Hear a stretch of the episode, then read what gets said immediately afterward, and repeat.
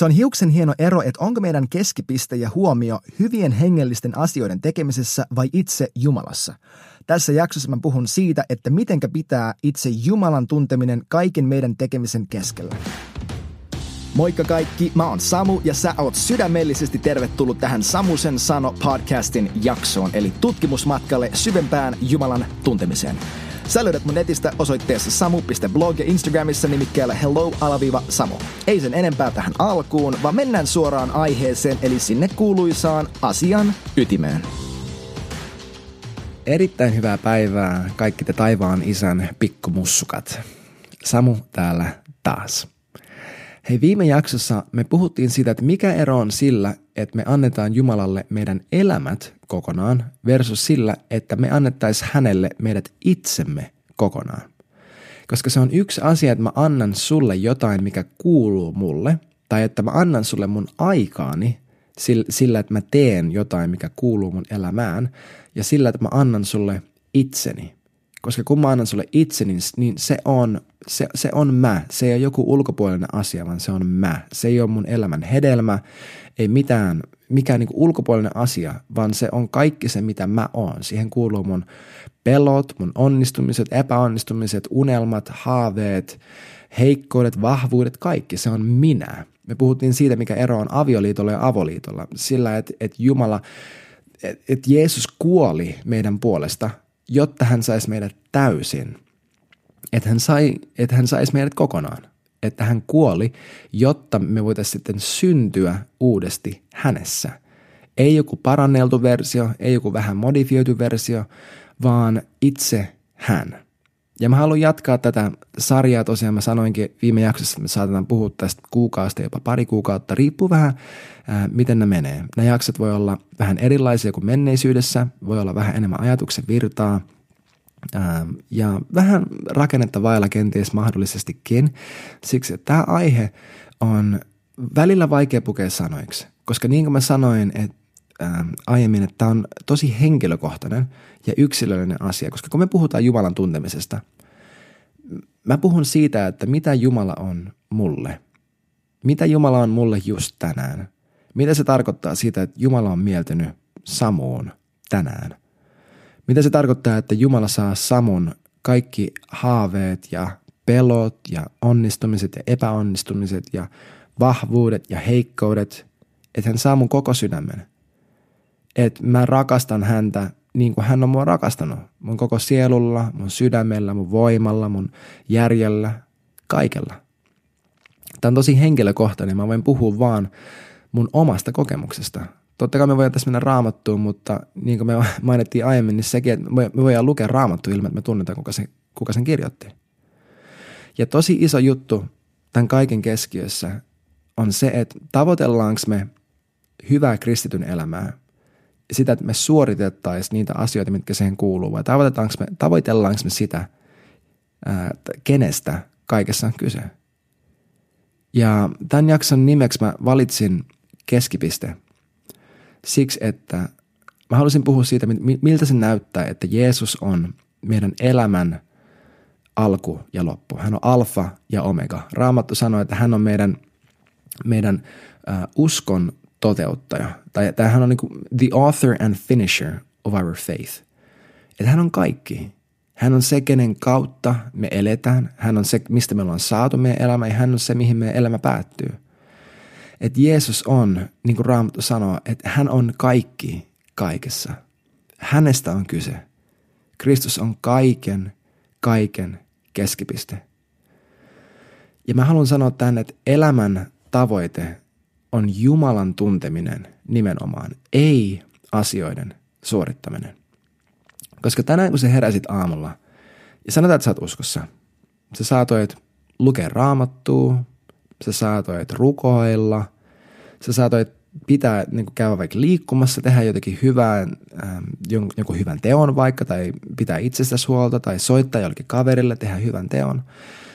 Niin tiedätkö, se on hiuksen hieno ero, että teitkö sä sen teon siksi, että sä tavoittelit sillä loppupeleissä jotain maallista lopputulosta, jotain ulkoista juttua, vai teikö sä sen siksi, että sä tavoittelet Jumalan tuntemista ja sä vaan yksinkertaisesti elät siitä käsin, että kuka sä Jumalassa oot. Koska mä tiedän, että mun omalla, omalla kohdalla ää, yksi hyvä esimerkki on se, mitenkä mä koin viime vuonna, mä menin, mulla oli jopa neljän kuukauden pätkä, ei, ei neljä, vaan se oli kahdeksan kuukauden pätkä, kun musta tuntui, että mä en saanut oikeasti lukea sitä raamattua, mitä mä olin ennen lukenut kaikkein eniten, eli Amplified-käännöstä. Siksi Amplified on ihana käännös, ja se avaa monia sanoja, se niin selittää niitä sanoja auki, ja se on paljon pitkälukuisempi kuin monet modernit käännökset.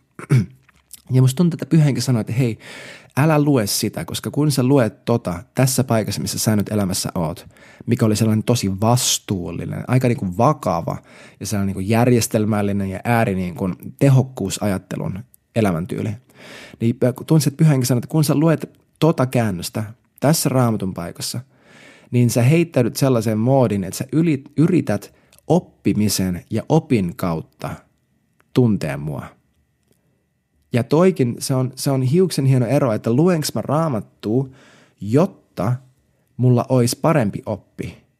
Luenko mä raamattua, jotta mä olisin teologisesti oikeassa. Luenko mä raamattua, jotta mä en olisi äh, niin erehdyksessä tai eksyksissä. Tai, tai luenko mä raamattua siksi, että että mä haluan tietää sitä enemmän ulkoa. Että mä, luenko mä raamattua, jotta mä tiedän, miten vastustaa käytännössä vihollista, sit kun elämä koettelee mua ja hän tulee koettelemaan mua. Onko mulla tällaisia syitä, miksi mä luen raamattua? Siis mä haluan sanoa edelleen, että ne on kaikki hyviä asioita. Ne on kaikki tosi hyviä asioita. Mutta entä jos mä lukisin raamattua siksi, että sillä hetkellä, kun mä kävelin mun olkkarin halki hakemaan sitä raamattua, mulla oli jo Jumala mun sydämessä ja mä tunsin sen vedon, missä hän vetää mua itsensä puoleen. Hän sanoi, että hei, avaa toi kirja. Mä haluan puhua sulle tänään. Ja oliko se siinä, kun mä otin sen käsiin, niin mä käänsin sen, mä kysyin isältä, että hei, mistä, mistä sä haluat, että mä luen tänään? Ja mä käännyn sinne vaikka roomalaiskirjeen keskelle ja, ja mä avaan sen sieltä ja, ja mä sy, syvenen siihen. Ja oliko se se, että et, et siinä hetkessä, tiedätkö, mä istun siinä, mulla on raamattu – auki mun sylissä ja mä vaan annan hänen rakastaa mua. Mä, mä koen sen hänen elämän, hänen pyhän hengen, sen energian, jos näin voisi sanoa, tätä kieltä käyttää. Mä tiedän, että toi kuulostaa New Ageilta. Mutta se, että mä tunnen, että mä tunnen hänet itsessäni. Ja mä tiedostan, että hän on just tässä mun kanssa. Hän, joka kirjoitti nämä sanat jonkun muun ihmisen kautta tuhansia vuosia sitten, että hän on tässä hetkessä. Hän on opettamassa mua. Hän on tässä rakastamassa mua. Ja se, että kun mä suljin sen ja mä laitoin sen pois, mikään ei muuttunut. Mä kävelin takaisin mun olohuoneen halki ja, ja, ja hän on edelleen mun kanssa. Hän on edelleen mun sisimmässä. Hänen, hänen läsnäolo on edelleen mun yllä. Mä oon edelleen hänen lapsi. Hän ei ole mennyt mihinkään näkymättömässä maailmassa mun elämä on saturoitu sillä, että hän on jatkuvasti mun yllä, mun päällä, mun sisimmässä. Mä oon hänessä, hän mussa. Tiedätkö tämä, mistä Jeesus puhuu siinä ylipapillisessa rukouksessa Johanneksen kirjan loppupuolella, äh, oliko se äh, luvussa 17 muistaakseni? Tämä on se, mistä on kyse. Että mun koko elämä on hänessä. Kaikki se, mitä mä oon. Kaikki se, mitä mä oon, on hänessä. Ja silloin, kun mä teen tai en tee jotain hyviä tai hengellisiä asioita, se on hänessä – se on kaikki hänessä. Hän on kaiken keskipiste.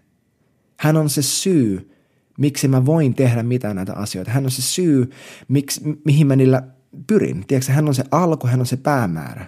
Hän on alfa, hän on omega. Hän on alku, hän on loppu. Jeesus on mun elämässä, kaikki kaikessa.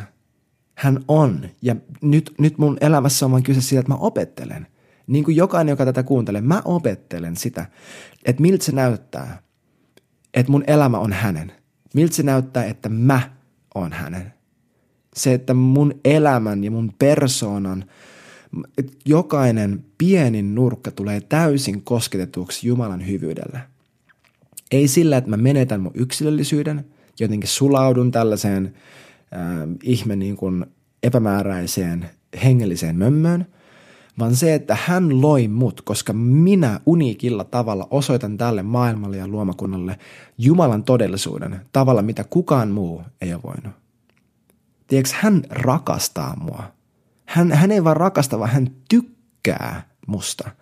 Hän tykkää susta sen takia, että sulla on ne outoudet, mitä sulla on. Me ollaan kaikki sellaisia.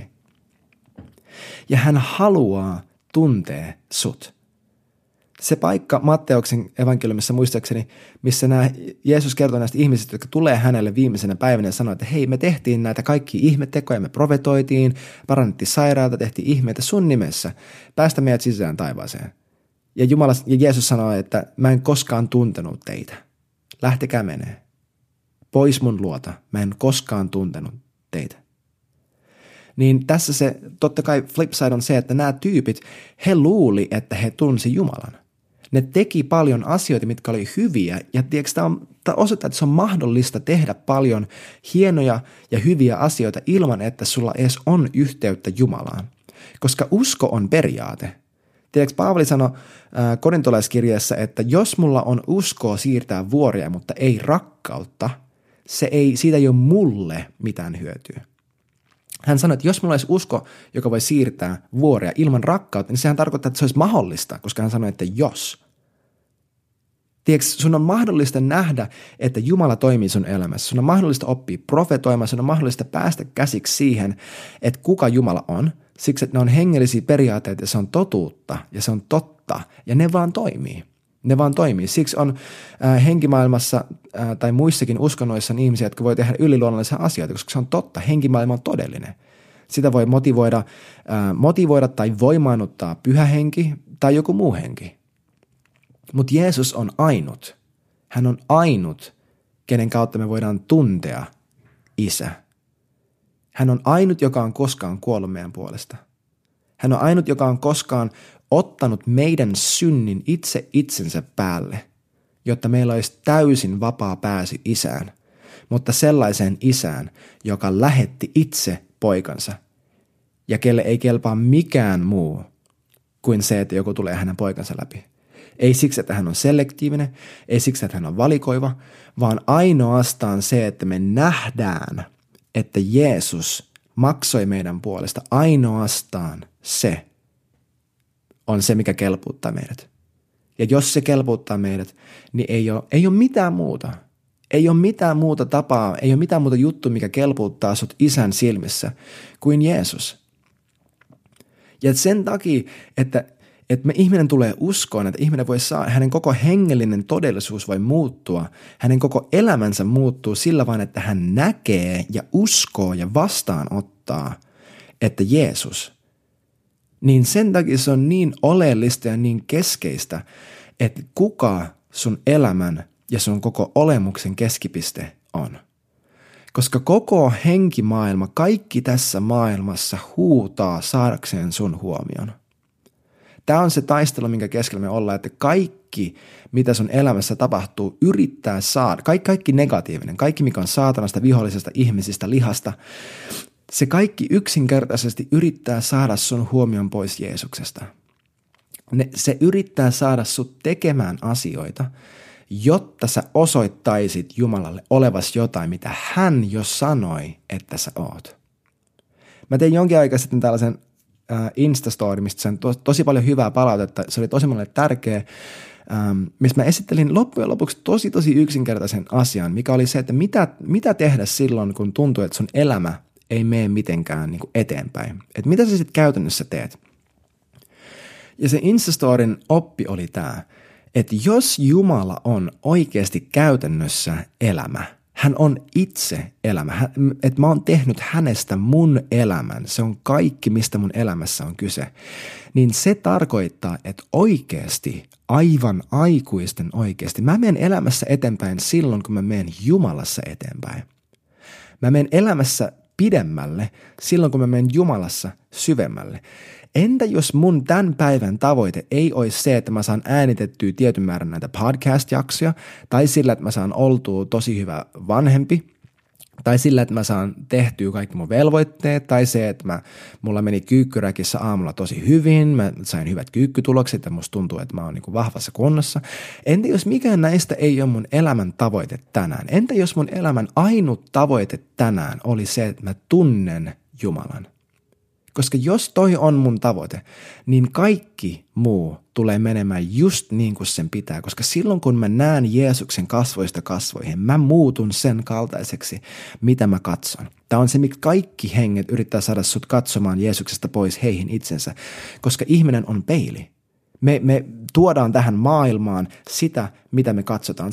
Tämä on se, mistä korintolaiskirja puhuu, että – että nyt kun me nähdään äh, kasvoista kasvoista, tai we all with unveiled faces, reflecting the glory of the Lord, se, että, että kun me nähdään hänet, me, hänen kirkkaus loistaa meidän yllä. Se, mihin sä kiinnität sun huomion, ja se, mitä sä ihailet ja palvot ja ylistät sun huomiolla, kyllä, sä ylistät henkiä sun huomiolla sillä, mihin sä käytät sun ajan, sun rahan ja sun puheen. Sä muutut sen hengen kaltaiseksi lihassa sinä itse ja sun koko elämä mallentuu sen hengen mukaisesti, mitä sä katsot sun huomiollasi. Tämä on se, miksi kaikki yrittää saada sun katseen pois Jeesuksesta.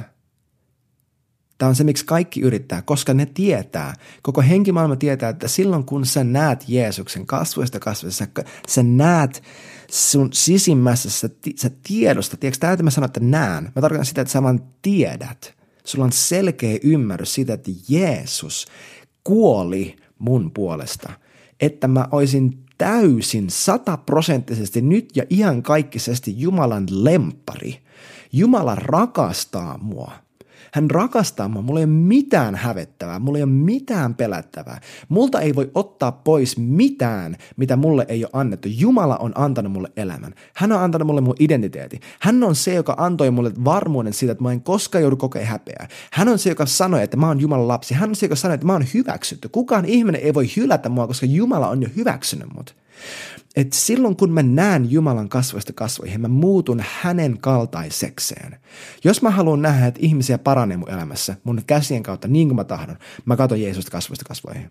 Jos mä haluan nähdä, että mun rahatilanne muuttuu heijastamaan sitä yltäkylläisyyttä, mikä Jumalalla on, koska silloin kun mä saan Jumalan, niin mä saan aika paljon rahaa, koska Jumalalla on kaikki maailman rahat. Ei sillä, että Jumala on tehdä kaikista miljonääriä, mutta mä en usko, että hän on tarkoittanut, että kukaan kituu myöskään.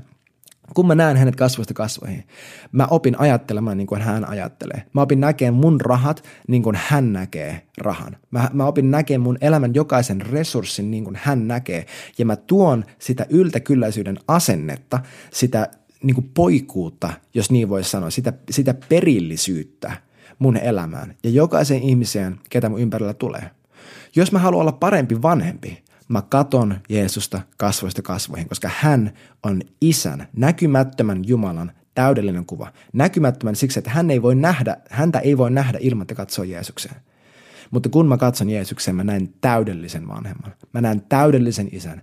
Se, miten hän mua kohtelee, se on mun ainut, mun ainut referenssi siitä, miten mä kohtelen mun omia lapsia. Kun mä katson Jeesusta kasvoista kasvoihin, jos mä haluan olla parempi luova tekijä, mä katson häneen koska hän on luonut kaiken. Kaikki mitä on, näkymättömässä ja näkyvässä, kaikki on luotu Jeesuksen kautta. Tuo löytyy kolossalaiskirjasta, käy lukea. Jos mä haluan olla parempi puoliso, mä katson häneen, koska seurakunta on hänen morsian. Mä tuun ihan kaikkisesti hengessä, mä tuun olen naimisissa mun Kristuksen, mun Messian kanssa. Mä tuun olen täydellisessä liitossa. Mun avioliitto mun vaimon kanssa on pelkkä kuva siitä syvästä, täydellisestä yhteydestä, mistä mä tuun nauttimaan iankaikkisesti hänen kanssa, joka on luonut mut, joka on rakastanut mua täysin, joka on maksanut musta täyden hinnan, joka jahtas mua silloin, kun mä yritin juosta häntä pois siksi, että mua pelotti, joka tuli mun perään, joka kuoli mun puolesta, teki kaiken sen, mitä vaatii, jotta hän saisi mut kokonaan. Jotta hän saisi mut kokonaan. Jotta mä saisin hänet kokonaan. Hmm. Tiedättekö, tämä on niin hyvä, tämä on niin yksinkertaista ja tämä on niin hyvät uutiset. Tämä on niin hyvät uutiset. Jos sä oot sellaisessa pisteessä sun elämässä nyt, missä koet, että sä oot, pet, niin kuin, sä oot pettynyt itseesi, tai sä oot tuottanut muille pettymyksen, tai sä et ole saanut niin paljon aikaa kuin mitä pitäisi, tai sä et tiedä, mitä seuraavaksi elämässä pitäisi tapahtua, niin kuule tää, mee syvemmälle Jumalan tuntemiseen. Me syvemmälle sitä kautta, että sä luovutat sen, että sä yrität saavutuksillasi saada sun omaa elämää muutettua. Me syvemmälle sillä, että sä luovutat sen, että sä tavoittelet ulkoisia asioita tai yrität tehdä jopa hyviä juttuja, jotta sä saisit jotain tapahtua sun elämässä vaan tee kaikki nämä siksi, että sä tahdot tuntea hänet. Ja se voi näyttää siltä, että Jumala laittaa sinut makaa lattialle päiväksi, jos oot työtön, että makaat nyt siinä ja anna mun rakastaa sinua. Se voi näyttää siltä, että hän laittaa sinut huomenna hakea uutta työpaikkaa. Se voi näyttää siltä, että, että sä, sä teet jotain, sä teet jotain erilaista, jotain, mikä haastaa sun oletusta siitä, että miltä hengellinen ansaintalogiikka näyttää. Jumala jatkuvasti uudistaa meidän mieltä. Hän auttaa meitä näkemään asiat niin kuin hän, ja hän tekee sen sillä, että hän loukkaa sitä, opit, miten me ollaan opittu ajattelemaan. Jos sä haluat tuntea Jumalan paremmin, oo valmis siihen, että hän pyytää sulta käytännössä asioita, mitkä tuntuu jotenkin tälleen counterintuitive – ne tuntuu epäloogisilta tai, tai jotenkin niin kuin järjettömiltä, että eihän mä voi, voi tehdä noin, koska siitä ei seuraa tämä tai siitä ei seuraa mitään, mutta edelleenkin se, että mitä asioista seuraa, mä tiedän, että kuulostaa hullulta, mutta se, mitä asioista seuraa, ei ole mun ykkösprioriteetti. Se ei ole se, mistä mä oikeasti välitän. Se, ketä mä kuuntelen ja se, mihinkä mä katson, se on mun, mun ykkösprioriteetti. Ja se pitäisi olla sun elämän ykkösprioriteetti. Katso Jeesukseen, koska hän on ainut, mikä on sen arvoinen. Hän on ainut, joka on sen arvoinen, että, sille, että mihin voi antaa koko elämänsä. Nimee joku muu yksi juttu, mikä on sen arvoinen, että sä voisit uhrata sun koko elämän ja heittää siihen täysin kaiken sen, mitä sä oot, paitsi Jeesus.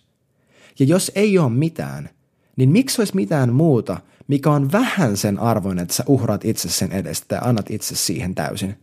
Ei ole mitään muuta. Jeesus on ainut juttu, mitä varten sut on luotu. Hän on ainut asia, Jumalan tunteminen Jeesuksen kautta on ainut asia ja pyhän hengen kokeminen. Se on ainut juttu, mihin sut on luotu. Ja se on sun tavoite. Tänään, jos sä kuuntelet tätä illalla, niin sitten mä, mä puhun huomisesta. Että huomenna kun sä heräät, sun tavoite ei ole olla hyvä ihminen. Huomenna kun sä heräät, sun tavoite ei ole olla tekemättä syntiä. Sun tavoite ei ole se, että sä lukisit sun raamattua. Sun tavoite ei ole se, että sä rukoilisit enemmän. Sun tavoite ei ole se, että sä olisit sun työssä hyvä. Tiedätkö, se ei ole mikään, mikään tällainen ulkoinen juttu. Jeesus on sun tavoite. Ja jos sä pyrit Jeesukseen, sä saat kaiken muun. Mä tiedän, että voi tuntua ähm, vaikealta niin asialta sisäistä, mutta tiedätkö se vaan on eri juttu. Että et pyrinkö mä niin kuin ulkoa käsin sisään vai sisältä käsin annan sen elämän virrata ulos. Onko mulla näitä kaikki ulkoisia juttuja, mun elämän osa-alueita, minkä kautta mä pyrin saamaan mun sisintä olemusta, mun sydäntä, mun hengellistä kokemusta muutettua, vai meneekö se toisinpäin aktiivisesti, että mä keskityn siihen, että mun hengellinen todellisuus vastaa sitä, mitä Jumala musta puhuu, ja kaikki siitä virtaa ulospäin. Huomenna kun sä heräät, tää on sun tavoite. Kuulla se, kun isä sanoo sulle, että ihanaa, että sä heräsit. Ihanaa, että sä oot tässä. Musta on niin ihanaa, että sä oot olemassa tänään. Musta on niin ihanaa tuntea sut. Tiedätkö, mä tykkään susta. Mä tykkään susta tosi paljon. Mitä sä haluaisit tehdä tänään? Hei, mulla on yksi idea. Tehdäänkö tälleen? Ja sit sä vaan kuuntelet. Ja sä sanot, kyllä isä. Kyllä herra, jes, toi on hyvä, mä rakastan sua. Mä haluan tuntea sut paremmin. Mä haluan mennä syvemmälle. Ja sä vaan teet, mitä, se, mitä hän sanoo. Se on yksinkertaista. Tämä on se, miksi kristin elä, kristitty elämässä on sun on helppoa tehdä hyviä asioita ilman, että sä tunnet Jumalaa. Siksi, että, että kyse ei ole niinkään siitä, että mitä me käytännössä tehdään, vaan siitä, että mistä hengestä käsin me sitä tehdään. Sun käsien työn hedelmä tulee vastaamaan sitä juurta. Sä voit esimerkiksi tehdä ja kirjoittaa jonkun tosi kauniin kappaleen, mut, ja se voi koskettaa pari ihmistä, mutta jos sen juuri ja sen lähde ei ollut Jumalan elämä, niin se kaunis kappale ei tule tuottamaan elämää.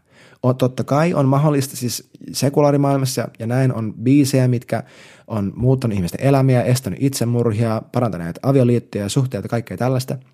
Mä en sano sitä, että seurakunnalla on kaikki vastaukset ja ainoat vastaukset ja meillä on kaikki kunnossa ja, ja näin.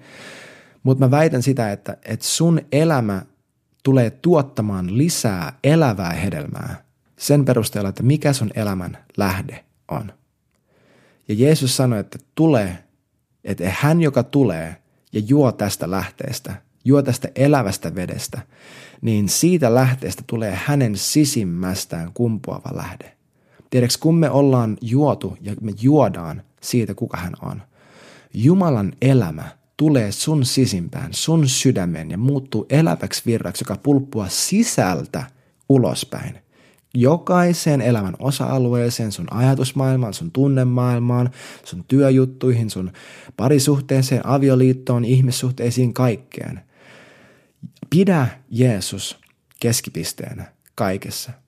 Pidä hänet keskiössä sun koko elämässä ja katso, miten hän täyttää kaikki sun odotukset.